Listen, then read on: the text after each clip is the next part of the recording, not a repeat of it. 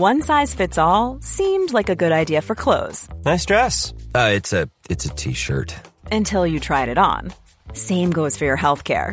That's why United Healthcare offers a variety of flexible, budget-friendly coverage for medical, vision, dental, and more. So whether you're between jobs, coming off a parent's plan, or even missed open enrollment, you can find the plan that fits you best. Find out more about United Healthcare coverage at uh1.com. That's uh1.com.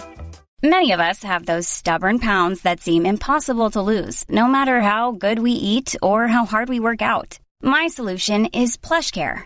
PlushCare is a leading telehealth provider with doctors who are there for you day and night to partner with you in your weight loss journey. They can prescribe FDA-approved weight loss medications like Wegovy and Zepbound for those who qualify. Plus, they accept most insurance plans.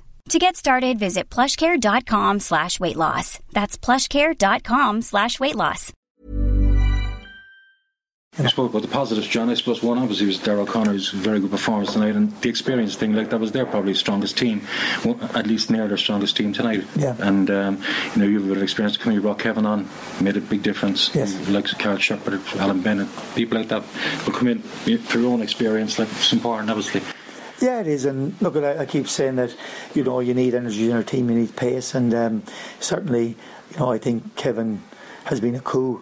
Obviously Peter Ridsdale in Preston giving back to me, because we were talking for a couple of weeks about it, and Kevin's delighted to be here, and he's a super footballer. I think straight away we went into the middle of the park, he controlled the game, he's moving, and the only thing was probably disappointing in the first half, we didn't play enough. We didn't, give enough options, enough angles, and we probably at times we played a bit, but we just didn't play enough, and we didn't make the pitch big enough.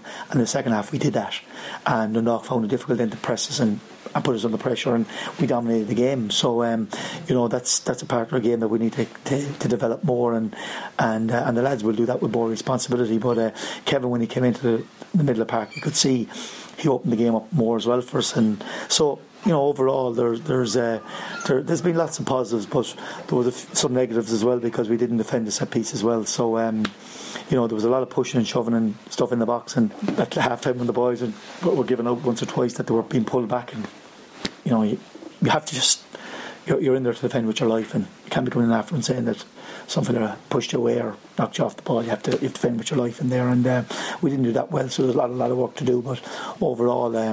Second half, we played really well, and that was the most important thing.